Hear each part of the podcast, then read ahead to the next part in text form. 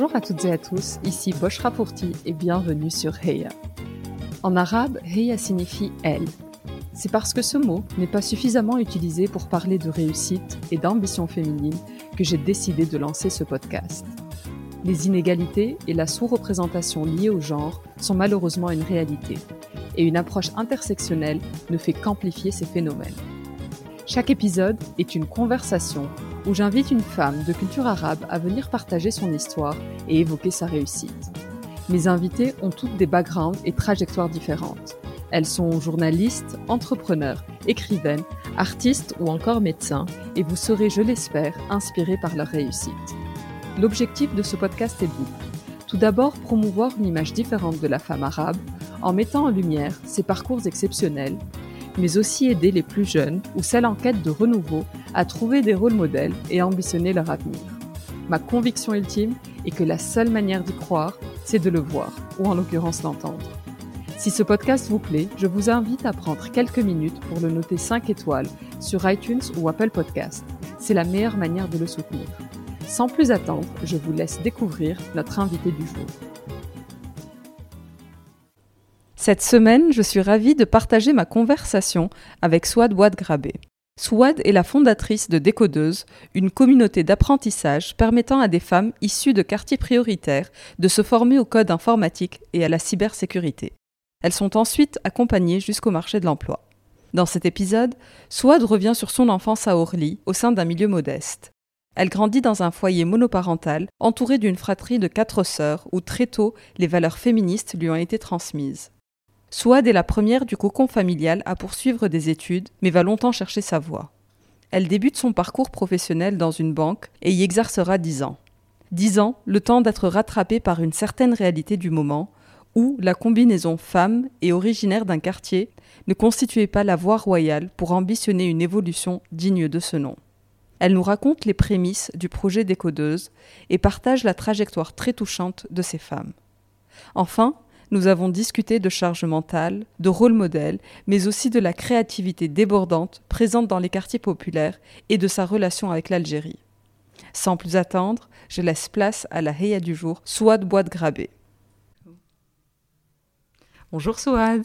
Bonjour Bouchra. Merci beaucoup d'avoir accepté mon invitation. Merci à toi, c'est moi qui suis honorée d'être invitée. Souad, euh, sur Réa, je commence toujours par les origines. Donc si tu es d'accord, est-ce que tu pourrais nous raconter ton enfance, euh, l'éducation que tu as eue, le milieu dans lequel tu as grandi?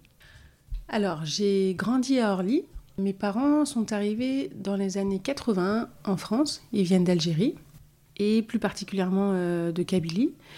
Et mon grand-père était déjà présent pour euh, reconstruire euh, la France. Euh, j'ai grandi dans un quartier à Orly, dans le Val-de-Marne. J'ai grandi avec quatre sœurs, deux grandes sœurs, deux petites sœurs. Malheureusement, mes parents n'ont pas pu ben, continuer de, vivre ensemble pour plein de raisons difficiles. donc, on a été élevés par ma mère. Alors, une famille totalement 100% femmes. Donc plutôt euh, milieu euh, ouvrier à la base. Et puis ensuite, euh, petit à petit, grâce à mon grand-père, on a un petit peu plus, je dirais, accédé à déjà un logement un petit peu plus décent, parce que c'était compliqué avec ma mère. On, a vécu plutôt dans la pauvreté. Hein. Et puis après, mon grand-père nous a beaucoup aidés. Et donc, on a eu un, un, logement un petit, peu plus, un petit peu plus grand. On a toutes grandi, je dirais, dans un contexte difficile, plutôt enclavé, plutôt fermé, plutôt repli. Globalement, ouais, un peu. Euh, on est resté quand même longtemps dans le quartier, quoi. Pas, euh, pas trop, pas trop ouvert, euh, ouais, pas trop ouverte à la, à la vie de, à la vie d'ailleurs. Tu, parlais donc de la, tribu de femmes dans laquelle tu as grandi, donc tes sœurs, ta maman. Quelles étaient les valeurs qui, ont été transmises et est-ce qu'il y avait peut-être une ébauche de, féminisme qui est née un peu de ce cocon-là ou est-ce que c'est quelque chose qui est peut-être arrivé plus tard? Ah si, totalement, euh, totalement féministe. Euh, je sais plus, des fois je vois des phrases comme ça, euh, on, ne naît pas féministe, on le devient. moi je crois que je suis née dans une tribu plutôt matriarcale, euh, plutôt euh, bah, où les femmes amazirs sont, sont, sont très présentes, euh, sont celles qui décident, sont celles qui gèrent. En tout cas, j'ai grandi là-dedans, donc moi, j'ai l'impression d'être née féministe. Et en même temps, les valeurs qu'on avait, c'est vraiment des valeurs de, de, guerrière. Hein. Il faut se battre, il faut lutter, il faut avoir de l'ambition, il faut hum, croire en soi, avoir confiance en soi, avoir ouais, de la, de, de, du partage, de l'entraide, euh, je dirais, euh, ouais, beaucoup de force. Euh.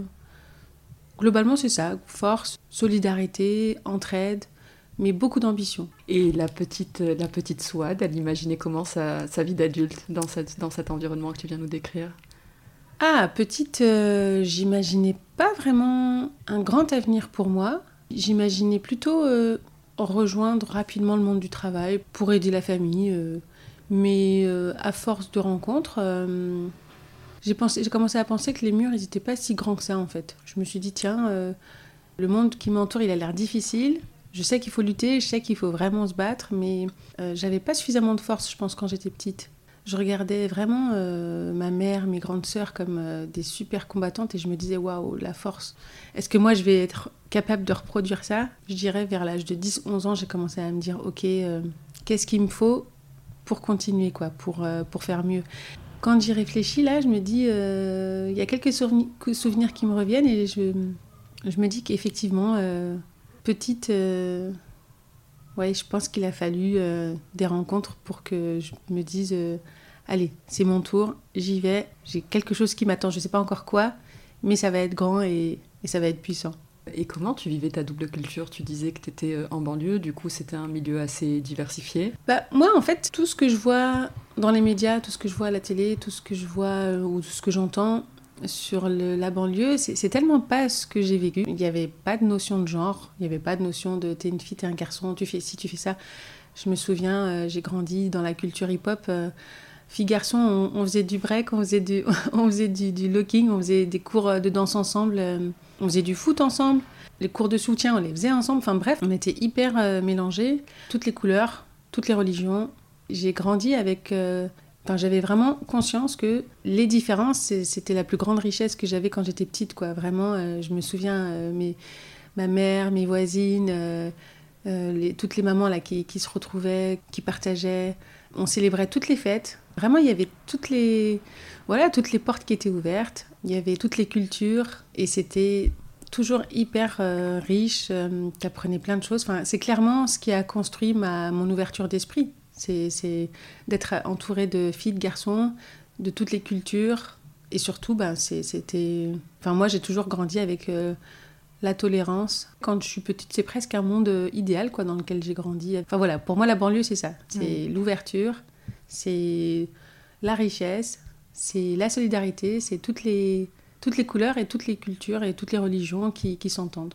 J'ai vu récemment dans un post, tu avais posté une photo de classe. Elle m'avait marqué parce que tu rayonnais avec un sourire magnifique et tu parlais de ta copine d'à côté qui voulait pas être euh, assis, enfin debout pour la photo pour le coup à côté de toi. Je sais plus si je ah relate bien l'histoire. Si si, c'est exactement ça. En fait, euh, il y a pas très longtemps, on m'a partagé une photo euh, de classe. Euh, donc, euh, on est à l'école, à l'école primaire.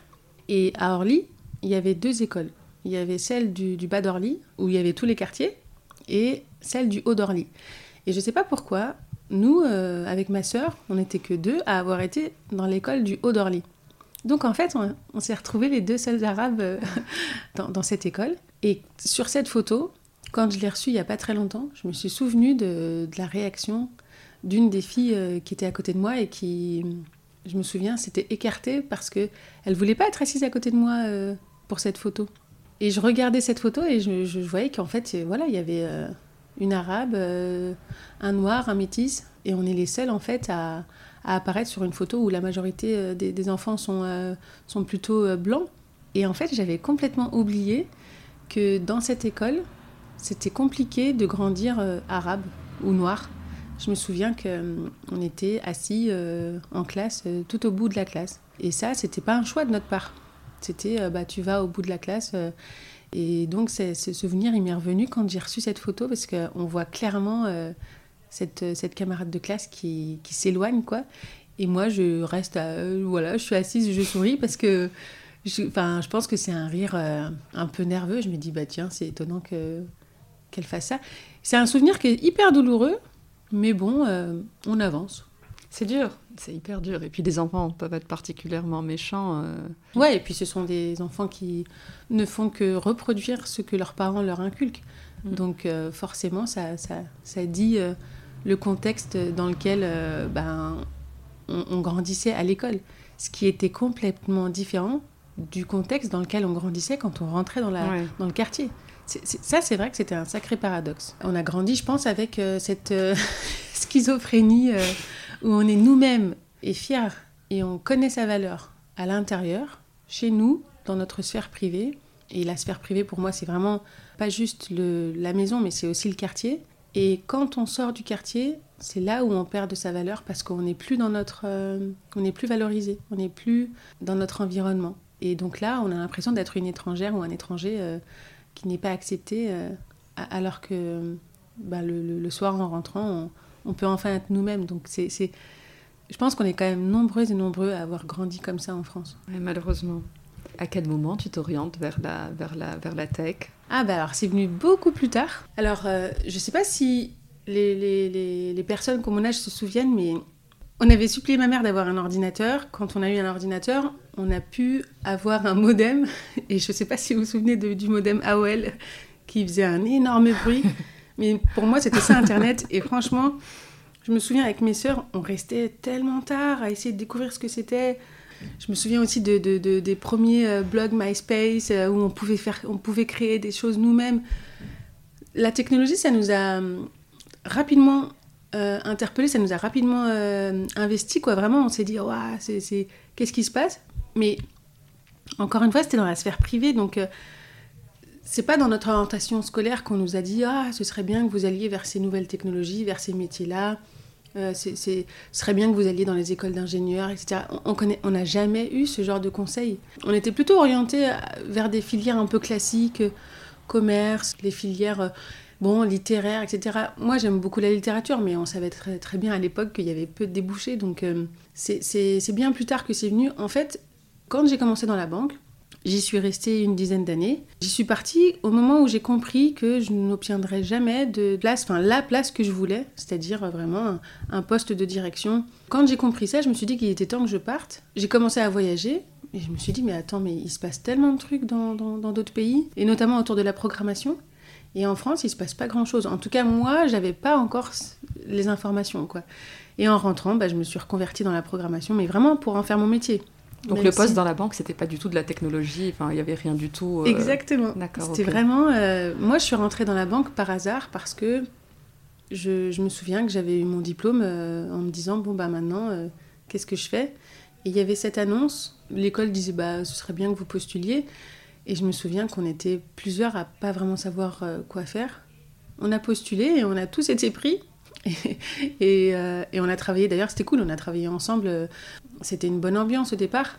Mais euh, bah, l'évolution professionnelle, elle était beaucoup plus lente pour nous, les femmes. Et, déjà, ça, c'était un premier problème. Et ensuite, euh, bon, j'aime bien rappeler cette anecdote parce que à cette époque-là, franchement, c'était hyper violent de recevoir ça. Mais il m'est arrivé deux choses quand j'ai commencé dans la banque. Premier jour, je suis allée rencontrer la RH qui m'a dit Bon, alors, euh, on vous prend pas? Donc la première fois, c'était un refus. On vous prend pas, mais on revient vers vous si jamais il y a un désistement. Et en fait, elle m'appelle pour me dire alors voilà, il y a un désistement parce qu'il y a un garçon là dans, votre promotion qui veut pas aller dans le quartier de Mauboval. Et donc moi je dis mais moi j'y vais moi, moi je m'en fous moi, je, prends. Et en fait je faisais Orly, Meaux tous les jours. Et en fait euh, personne voulait aller travailler dans cette banque parce qu'en fait elle était dans, dans un quartier. Et moi je suis arrivée mais j'étais chez moi. Donc j'étais super contente. Bah, bien sûr. La deuxième anecdote, c'est quand je suis arrivée à Paris, on m'a transférée à Paris parce que tu peux pas rester très longtemps dans une agence. Et quand je suis arrivée à Paris, la directrice m'a dit euh, Mais j'ai jamais demandé à vous avoir, moi. Et je me suis dit Waouh euh, Ok, moi, quoi euh, Femme Moi, arabe Qu'est-ce que ça signifie? Bon, bref, euh, je suis jamais restée sur ces histoires-là. Évidemment, j'avance, je progresse, je, connais ma valeur. Mais je me suis dit, euh, il y a vraiment des choses à changer, il y a vraiment des mentalités à, changer. Enfin, et j'ai toujours gardé ça en tête. Je me suis toujours dit, c'est pas grave, il y a des gens autour de moi qui nous Nous, c'est vraiment les Arabes qui nous dévalorisent, mais c'est pas grave en fait. Nous, ce qu'on doit toujours faire, c'est se souvenir que nous, on a de la valeur, que nous, en fait, on n'a pas besoin d'être validé, et donc euh, on se valide nous-mêmes, on progresse. Et c'est ça que je me suis dit qu'il fallait que je transmette avec Décodeuse. Quand je me suis reconvertie, je me suis dit, je vais m'adresser à des femmes qui, comme moi, pensent qu'elles peuvent pas faire, et on va, et on va se prouver ensemble qu'on peut faire, qu'on peut devenir, qu'on peut être, et se valoriser sans cesse. Et donc c'est ça, en fait, Décodeuse, c'est vraiment une, une communauté euh, de, de, femmes qui, euh, qui codent, qui progressent, qui font changer les mentalités. Parce que je pense qu'aujourd'hui, c'est notre devoir quoi, de montrer tous les visages. Au moment où tu te reconvertis, tu avais déjà l'idée de décodeuse ou pas vraiment? C'est venu avec le temps? Si, si, si. En fait, j'avais envie d'entreprendre. J'ai fait un bilan de compétences il y a quelques années, euh, d'ailleurs avec une femme extraordinaire. Je me souviens que vraiment c'était génial de faire ce bilan avec elle. Euh, à la fin, elle m'a dit bon, euh, on a tout, on a tout vu et c'était très intéressant d'ailleurs avec elle parce que on est remonté vraiment jusqu'aux arrière-grands-parents. Elle m'a dit alors voilà, tes arrière-grands-parents, raconte-moi un peu. Tes, grands-parents, raconte-moi. Tes parents. C'est intéressant ah, C'était génial parce qu'en fait, elle m'a demandé de décrire un peu euh, toutes ces personnes. Et elle m'a dit ah mais toi, tu as vraiment cet ADN. Et c'est vrai que dans, dans ma famille, euh, c'est principalement des personnes qui euh, ont entrepris des choses. mes grands-parents, par exemple, ok, ils ont fait du BTP quand ils sont arrivés, mais très rapidement, ils ont pris un commerce et puis ils se sont fait, euh, voilà, avec, euh, avec, euh, avec, avec l'aide de, de, la communauté, ils ont, ils ont créé leur commerce et puis, et puis ensuite ça a donné envie forcément aux enfants de, de, faire la même chose. Et, si je prends l'exemple de ma mère, ma mère, bah, quand elle est arrivée en France, elle ne savait pas encore quoi faire. Elle a fait le ménage pendant de longues années parce qu'elle nous élevait seuls, mais une fois qu'elle a compris que tout, on était capable de se, de se gérer, bah, elle a arrêté euh, le ménage et elle a, elle a créé sa, sa, son entreprise de, de, de, euh, de, traiteur pour mariage, parce que c'est quelque chose qu'elle voulait toujours faire. Et, euh, et en fait, bah, c'est une, une, vraie entrepreneur. Et, et ouais, c'est dans notre ADN, on, se, on se, débrouille, on, voilà, on sait faire, on, on crée. Donc, quand je me suis reconvertie, je me suis dit, je vais pas juste programmer pour être dans une boîte et pour avoir de la sécurité. Non, j'ai envie de programmer, mais pour participer à tout ce qui se fait sans nous en France. Et hum, je me suis dit, pour ça, il faut que je crée moi-même euh, une structure avec euh, bah, que des femmes et, et, euh, et, de, toutes les, voilà, de toutes les cultures, de toutes les religions, de, toutes les, de tous les quartiers. C'est génial, c'est génial. Et est-ce que à ce moment-là, ou peut-être avant, tu avais des rôles modèles? Est-ce que tu avais des femmes euh, avant de rentrer dans le détail de décodeuse, mais des femmes qui donnaient, enfin, qui donnaient envie ou qui, qui te montraient que c'était possible, que tu pouvais y arriver En France, non. J'ai pas eu de, modèle. Euh, Et est-ce que ça t'a manqué pour le coup? Ah ouais, bien sûr. Franchement, moi, les seuls modèles que j'ai eus depuis petite, hein, c'est aux États-Unis. J'avais l'impression que. Bon, quand j'étais petite, je croyais évidemment à The American Dream, euh, où tu peux devenir qui tu veux si tu travailles, si tu travailles dur. Parce qu'en vrai, c'est quelque chose qu'on nous inculque quand on est petit. Tu peux, tu peux arriver à tout. tout est possible si tu travailles dur. Ce qu'on nous dit pas, c'est qu'il faut travailler 50 fois plus dur que les autres pour euh, avoir mm. au minimum euh, un peu moins bien. Alors qu'en réalité, euh, voilà. moi, je trouve que ce qui est difficile pour nous, c'est on peut pas s'autoriser le luxe d'être insécure, quoi. On, on, doit être forte tout le temps parce que sinon, en fait, on nous donne pas ou on nous donne moins. Donc c'est ça, c'est, je trouve que c'est un peu difficile à gérer, mais euh, ouais, je, j'ai manqué de rôle modèle. Je, vraiment, j'en avais pas beaucoup. Euh, et ceux que j'avais, c'était, ils n'étaient pas en France. Et puis, euh, plus tard, j'en ai rencontré quelques-unes, mais elles me ressemblent pas. C'est, mhm. plutôt des femmes qui appartiennent à une classe sociale qui n'est pas la mienne. Donc, je peux pas vraiment m'identifier.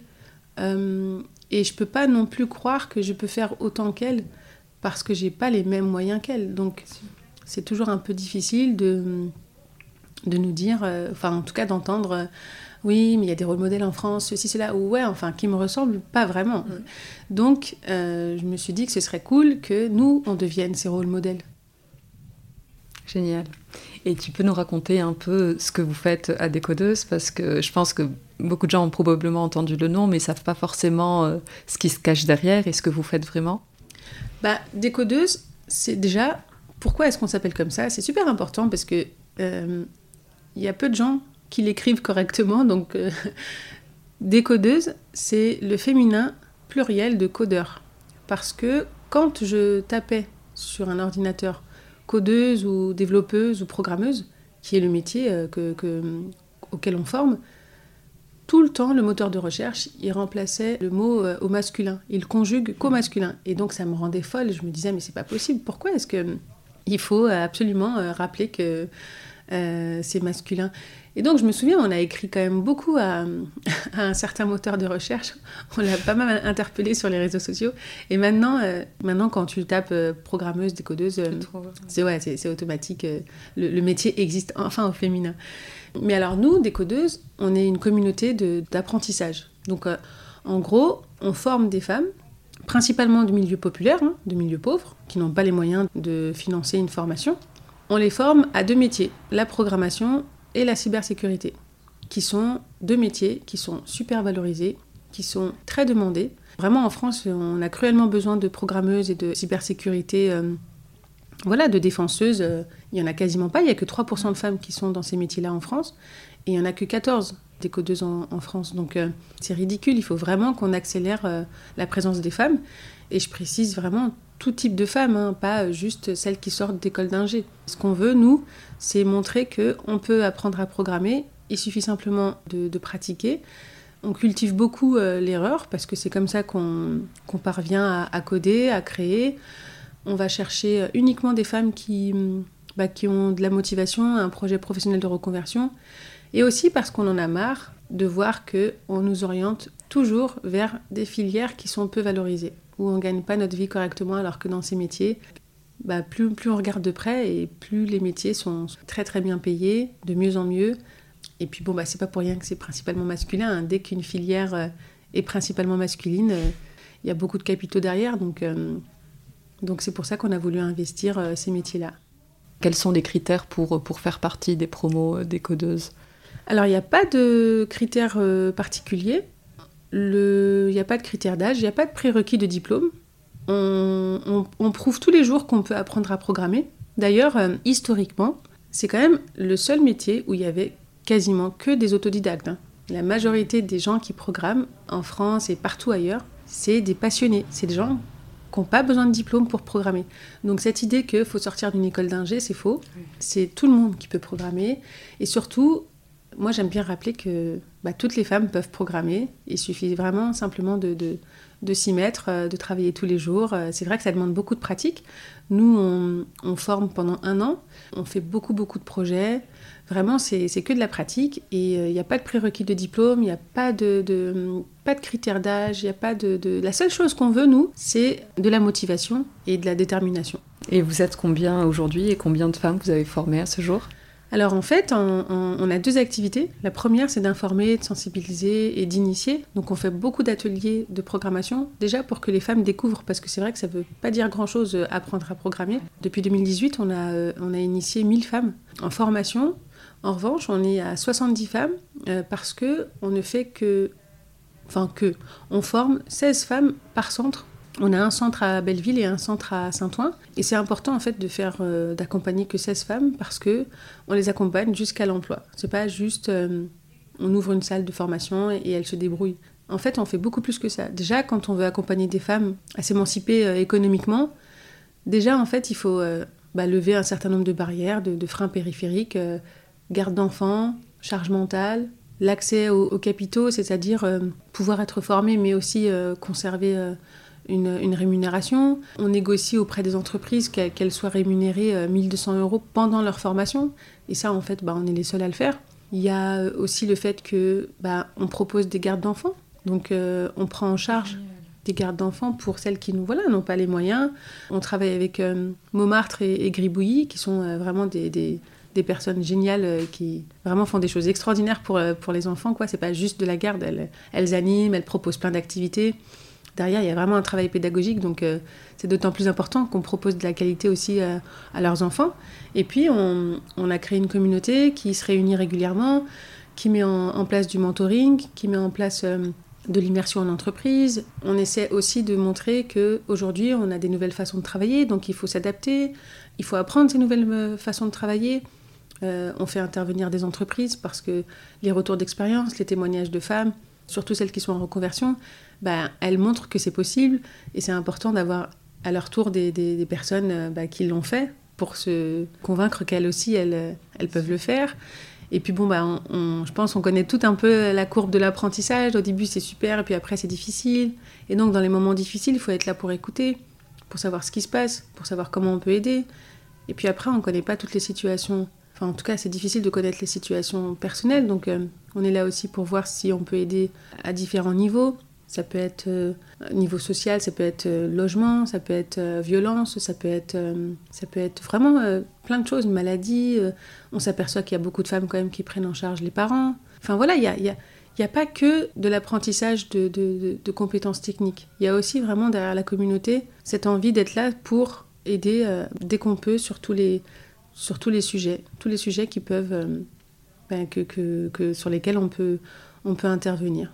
Et vous faites aussi du coup un peu les soft skills, syndrome de l'imposteur, enfin toutes ces choses qu'on ne voit pas forcément et qui ne sont pas euh, inclus dans le curriculum euh, de base d'une codeuse, mais qui sont clairement la réalité du terrain et qui peuvent impacter et, gâcher peut-être une, vie professionnelle parfois.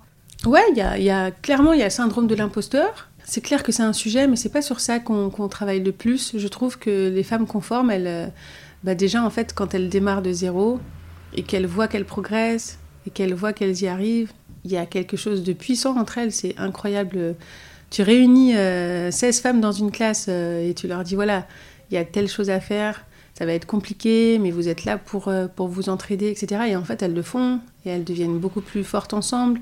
Et donc, quand il y a une petite baisse de régime de l'une ou de l'autre, en fait, elles se, elles se, elles s'entraident, elles s'encouragent.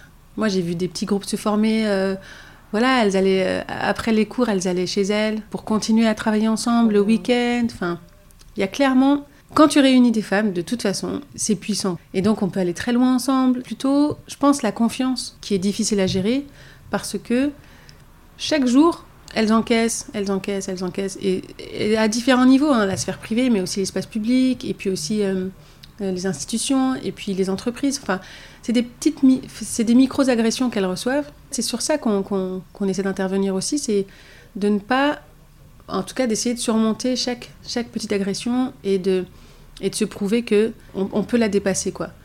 On travaille beaucoup sur les soft skills, mais pour nous, les soft skills, en réalité, ben, d'où l'on vient, euh, on, les a appris très tôt, hein, ces, soft skills. Apprendre à se débrouiller, à s'adapter, apprendre à, s'exprimer, à se défendre, euh, à se valoriser, c'est quand même un travail, je trouve, qu'on fait très petite. Le monde, il ne, nous donne pas le choix d'apprendre ça dès le départ. C'est pas comme s'il nous accueillait et que le parcours, il était linéaire, quoi. Non, nos parcours à nous, ils sont, ils sont quand même semés d'obstacles et donc on sait super bien s'adapter, on sait se débrouiller, on donne beaucoup plus. C'est pour ça qu'on a un super taux de satisfaction des entreprises, c'est que au départ, elles se disent waouh, ça va être beaucoup de travail finalement. Et elles s'aperçoivent que non, en fait, quand elles arrivent, elles s'adaptent, elles ont un super esprit d'équipe, elles sont euh, hyper compétentes, elles apprennent vite, elles sont persévérantes, elles sont puissantes. Donc en fait, euh, les entreprises, vraiment, elles sont là, waouh Enfin, vraiment, vous avez des femmes qui sont hyper fortes. Tu peux nous dire un peu ce qu'elles faisaient, ces femmes, avant Un échantillon un peu de leur métier et de leur vie avant de devenir des codeuses? Ah, on a de tout, franchement, c'est incroyable. On a des vendeuses, on a des, personnes qui étaient euh, serveuses, des personnes qui étaient euh, dans le service à la personne. On a des femmes au foyer, des professeurs des écoles dans d'autres euh, pays. Franchement, on a, on a un peu de tout. Et c'est ça qui est chouette, c'est que chacune vient avec son, sa première partie de vie et apprend, et apprend à programmer. Elles ont toutes quelque chose à offrir de différent. Et c'est ça aussi qui fait que chacune apprend à valoriser sa, première partie de vie parce que on s'aperçoit que par exemple je sais pas quand tu as euh, une personne qui était pâtissière et qui passe euh, programmeuse dans un grand groupe tu te dis bon ben voilà c'est juste une question d'envie c'est juste une question de détermination c'est juste une question de réunir en fait les conditions de réussite pour que elle, aille au bout mais voilà, on prouve qu'elles viennent de partout. Ouais, on a vraiment des, des, des, des personnes qui, ont des diplômes à l'étranger, mais ici ne sont pas ne sont sidérés. Donc euh, des fois elles viennent comme ça en se disant bon ben je sais pas si je vais y arriver, mais voilà moi j'ai envie et on leur fournit juste une connexion Wi-Fi et un ordinateur et elles cartonnent. C'est génial, elles programment leur nouvelle vie en fait. Exactement, exactement. C'est génial. Je voulais revenir euh, sur une interview que tu, as, que tu as faite récemment et tu parlais de la charge mentale que tu voyais chez ta maman et euh, du fait que ça devient un peu une norme en grandissant dans la tête des petites filles. Et je trouvais ça hyper intéressant parce que je suis plutôt d'accord avec ce que, ce que tu dis et je voulais savoir comment la SWAT d'aujourd'hui, est-ce que tu es arrivé à, à t'affranchir de ça? Est-ce que tu es arrivé à casser les chaînes de, de, ce, de, de, cette norme qui se transmet ou qui se transmettait, j'espère, de génération en génération de, de maman à petite fille? Complètement. Alors là, moi, j'ai plus aucune charge mentale. Ça y est, moi, je l'ai transmise. non, mais c'est super important de, de, lâcher prise. Je sais que c'est difficile au départ. On, se dit, ah, mais non, je, je, je, dois faire ci, je dois faire ça. C'est vrai que quand j'ai grandi, j'avais la tête pleine de devoirs. Et en grandissant, je me suis dit, non, non, il faut vraiment que, il faut vraiment que je, je pense qu'à moi, que je sois égoïste que hum, je fasse ce qui me plaise et que je, que je donne les devoirs à faire à, l'autre genre, en fait. À ceux qui, bah, ont peu de charge mentale et, qui se portent tellement bien et qui dorment bien et qui, et qui profitent de la vie et qui... Moi, je trouve que c'est vraiment super important que hum, on apprenne bah, à être légère, à se dire tout simplement non. Non, non, j'ai pas envie de faire ça. J'ai j'ai envie de, de, faire ce qui me plaît uniquement et, et, pas euh, supporter telle ou telle charge. Je pense que ça, ça m'a, franchement, ça m'a pris du temps. Et c'est toujours de temps en temps un petit peu difficile parce qu'on peut vite se sentir euh, coupable de pas répondre euh, oui parce qu'on on y était habitué ou quoi. Mais ouais, je pense que ça, c'est vraiment une question de, bah, de se convaincre de se dire euh, j'ai envie vraiment de faire ce qui me plaît, de, de me faire plaisir, de, de, penser à moi avant tout. Ma mère, elle est de plus en plus comme ça, euh, même si c'est difficile, euh, parce que évidemment, toute sa vie, elle, a pensé aux autres, elle a pris soin des autres, elle a, donné aux autres avant, avant de, de s'offrir à elle-même. Ça change un petit peu, mais, mais en tout cas, clairement, moi, j'ai vraiment plus du tout cet état d'esprit. En tout cas, j'essaye au maximum de me dire qu'est-ce qui me fait plaisir? Est-ce qu'il y a une erreur ou quelque chose que tu aurais aimé avoir fait différemment ou que tu as appris dans ton aventure? Ouais, il y a quelque chose, moi, qui... Je ne le regrette pas parce que j'ai beaucoup appris et ce que, j'ai appris, je, je, je l'ai utilisé aujourd'hui pour faire tout ce que je fais. Mais il y a vraiment quelque chose que j'aurais aimé faire différemment. C'est que quand j'étais plus jeune, je m'autorisais pas suffisamment à sortir de, de ma sphère, de celle que je connaissais. J'allais pas vers des, sphères étrangères. Et en fait, ça, faut absolument se l'autoriser dès le départ. Parce que je trouve que tous les autres se l'autorisent. Ils viennent chez nous, ils viennent nous rencontrer, ils viennent euh, voir ce qu'on fait. Ils viennent, ouais, ils investissent euh, tout, tout, tout, ce qu'on fait et, tout, ce qu'on, tout, ce, tout notre savoir-faire. Notre culture, elle est, elle est tellement ouverte et généreuse que on se dit que, ok, c'est cool si d'autres euh, l'apprécient et la valorisent, mais, mais à force d'être comme ça, en fait, on, je pense que petit à petit, en fait, on, on, en perd le contrôle. Et à l'inverse, nous, on va pas suffisamment, en tout cas moi, j'ai pas suffisamment été voir ce que faisait, euh, ce qui se passait dans d'autres classes, dans d'autres classes sociales, je veux dire. Je trouve que j'ai beaucoup appris ces dernières années en allant voir ce qui se passait, par exemple, chez certaines élites, chez, chez, euh, dans d'autres domaines dans le domaine de la culture, du sport, euh, dans le domaine euh, bah, des nouvelles technologies. Enfin, clairement, aujourd'hui, je vais là où je veux aller, euh, j'ouvre les portes, je, je, je, discute avec des gens qui ne me ressemblent pas. Et ça, je pense que j'aurais dû le faire beaucoup plus jeune. Je pensais que vraiment, c'était des choses qui, qui, ne se ouais, qui ne se traversaient pas. Quoi. Je pense que vraiment, on pouvait passer à côté, mais pas traverser, quoi, pas entrer. Et en fait, ça, je pense que si quelqu'un m'avait appris qu'on peut aller n'importe où, qu'on peut être qui on veut, qu'on peut s'autoriser à, faire ce qu'on veut et à investir tous ces lieux, tous ces groupes sociaux, tous ces milieux, bah, je pense que bah, on serait beaucoup plus, euh, beaucoup plus loin, beaucoup plus haut, beaucoup plus... Bah, je pense qu'on serait partout hein, d'ailleurs, si on s'autorisait vraiment à, investir tous ces espaces euh, qu'on qu pense fermés. Et en fait, c'est aller prendre et pas prendre forcément physiquement à prendre quelque chose de matériel, mais c'est prendre le savoir, écouter euh, et, remplir sa tête avec des choses qu'on n'a pas dans son milieu. Et je trouve ça hyper intéressant. Tellement, tellement. Moi, je, je, je, je sais pas si, si je suis la seule à penser ça, mais je trouve que la phrase euh, habituelle euh, que l'on entend un peu partout, la banlieue influence Paname et Paname influence le monde, je trouve que c'est tellement notre vie ça. C'est-à-dire qu'on fait plein de choses, on se dit plein de choses, on crée plein de choses, on se débrouille, on, bah, on est obligé en fait de créer avec peu de moyens, on est obligé d'être créatif. On... Enfin, vraiment, clairement, on, est... on ne sait pas à quel point on est hyper créative, hyper puissante. Enfin, on est vraiment des, des, des, grandes, de grandes influences, mais en fait, on ne le sait pas. On, on a l'impression que ce qui se passe ailleurs, c'est mieux, mais en réalité, c'est nous qui sommes à l'origine de plein de choses autour de nous. Et c'est ça, c'est il faut aller prendre, euh, s'approprier, se réapproprier. Moi, je crois qu'il faut investir en tous ces milieux et reprendre aussi, parce que ben il y a plein de choses qu'on a perdues, qu'on doit récupérer, qu'on doit se réapproprier, qu'on doit par modifier. Exemple? Bah, par exemple, allez, je prends le premier exemple, la mode. Quand je vois tout ce qu'on crée, tout ce qu'on fait. Enfin, dès qu'on commence à porter des vêtements d'une certaine façon, dès qu'on a une certaine attitude, dès qu'on se maquille d'une certaine façon, qu'on se coiffe d'une certaine façon. Vraiment, déjà, toute cette eh, mais on est tellement. C'est une créativité de dingue, ouais. Mais on est tellement, on est tellement, tellement beau, tellement belle. Euh, on est hyper fashion. On est vraiment, on est à la base de, de, de, de, de tellement, tellement de choses. Et en fait, on est là à regarder les boutiques euh, qui coûtent super cher et à se dire. Euh, ah, c'est chouette ce qu'ils font, etc. ça me fait penser à ceci, cela. Mais évidemment que ça te fait penser à ça, c'est toi qui l'as créé. et en fait, c'est juste que ben, on n'a pas les capitaux pour, pour faire nous-mêmes. Et ça, on devrait le reprendre. Euh, moi, je suis super contente de voir, par exemple, des, personnes euh, qui créent leur, leur, propre marque de vêtements, des, personnes euh, racisées qui sont de plus en plus présentes, même si, évidemment, il y en a encore plein d'autres qu'on ne voit pas. Il y a trop d'invisibles encore. Mais on le sait très bien que, voilà, on est à l'origine de plein, plein de choses. Et regarde la, culture hip-hop.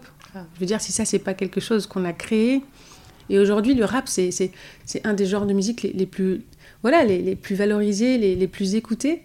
Et qui est à l'origine de ça? Bah, Les milieux populaires. Et donc, euh, et donc c'est de ça dont je veux parler. C'est vraiment, c'est pas juste dans les arts et la culture et, la musique, c'est aussi dans plein d'autres domaines.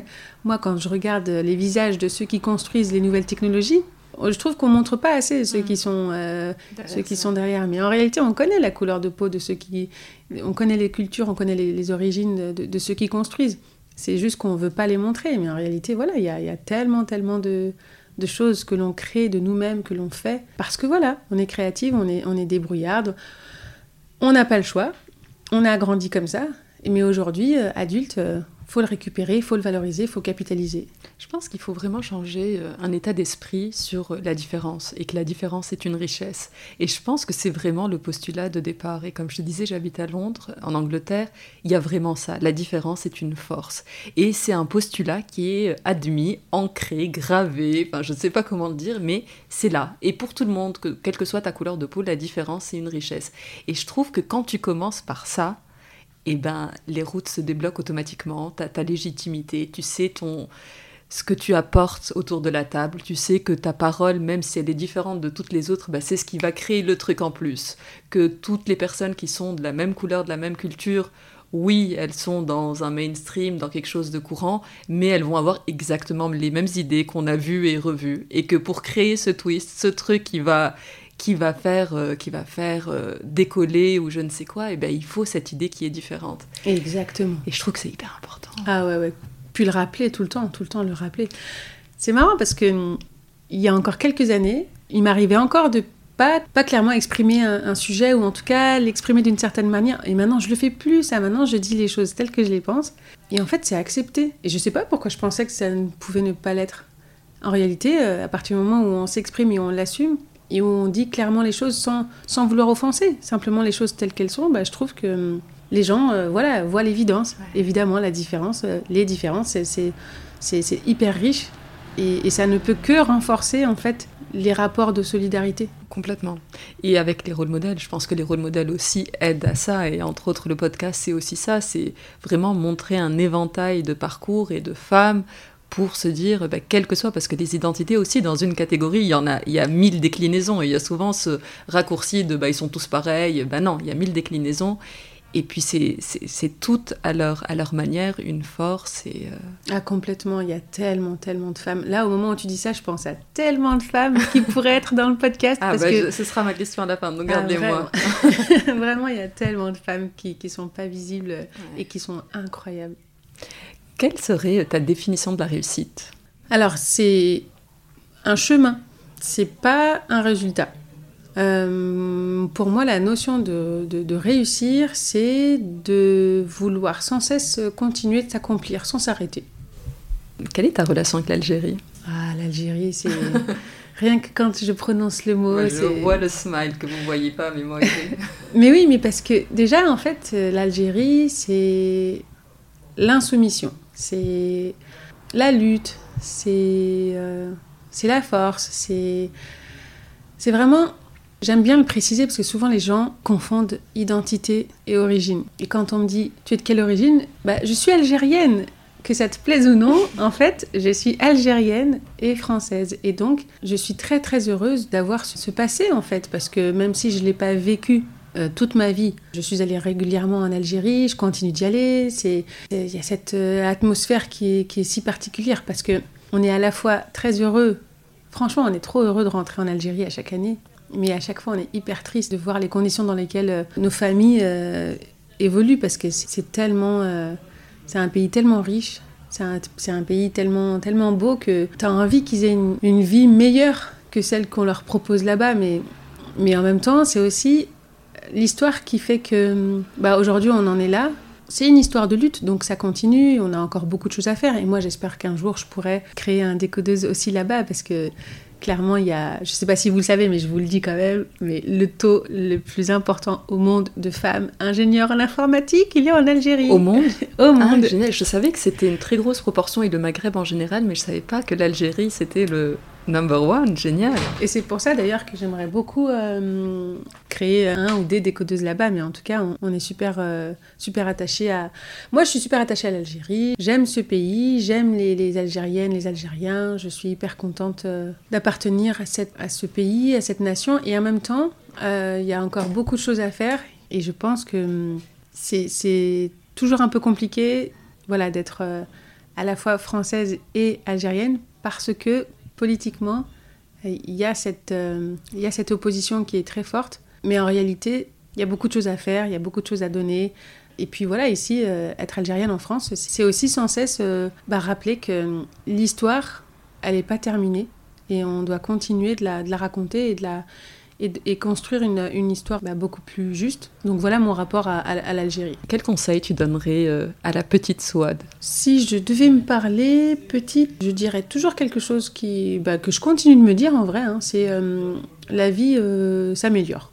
Les, les conditions s'améliorent, on progresse parce que je trouve que petite, je ne voyais pas forcément l'avenir comme quelque chose de radieux, de meilleur. Je, me disais, ah là là, ça va être compliqué. Et en fait, ouais, je, je, me dirais ça, t'inquiète pas, l'avenir est meilleur, euh, ce qui t'attend euh, est beaucoup plus grand que ce que tu imagines. Soit on va passer à la dernière partie du podcast qui s'appelle la Shakshuka. Et je vais te poser des questions et le but c'est de répondre du tac au tac. Ok. Est-ce que tu as une devise? Ma devise c'est celle de Mohamed Ali. Euh, s'autoriser à avoir de l'ambition, c'est très important, tout en conservant ses valeurs. Et donc voir grand sans se compromettre. Un livre? Ah oui, un livre, tous les livres de Toni Morrison. Si j'avais pu avoir ces écrivaines euh, plus petites, j'aurais tellement été heureuse. Je les ai connues trop tard. Mais Beloved, par exemple. Beloved, waouh, extraordinaire. Un lieu? Un lieu, un lieu. Là, tout de suite, je pense à Orly, hein, là où je me suis construite.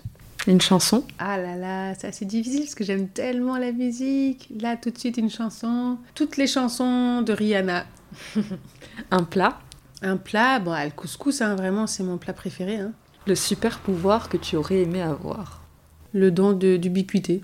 Une odeur. La lavande. Et une femme que tu me recommanderais d'inviter sur euh, le podcast. Fatima Mostefawi. Ah là là là là. Une rencontre extraordinaire. Elle est à Marseille. Elle a créé euh, l'association avec nous et elle est extraordinaire. Je, vraiment, je l'admire tellement. Swad, mille merci. C'était un vrai plaisir de t'avoir euh, à mon micro et j'ai adoré notre, notre conversation. Ah, mais moi aussi, vraiment, merci beaucoup à toi. J'espère que j'ai pas été trop longue, mais en tout cas, euh, j'ai été moi-même et ça, c'est le principal. C'était génial. Merci beaucoup. À très bientôt, Soir. Merci. Cet épisode de Heya est maintenant terminé. Je vous remercie sincèrement de l'avoir écouté jusqu'au bout, ce qui j'espère veut dire que vous l'avez apprécié. N'hésitez pas à le partager autour de vous, avec des amis ou sur les réseaux sociaux, c'est ce qui permet au podcast de grandir.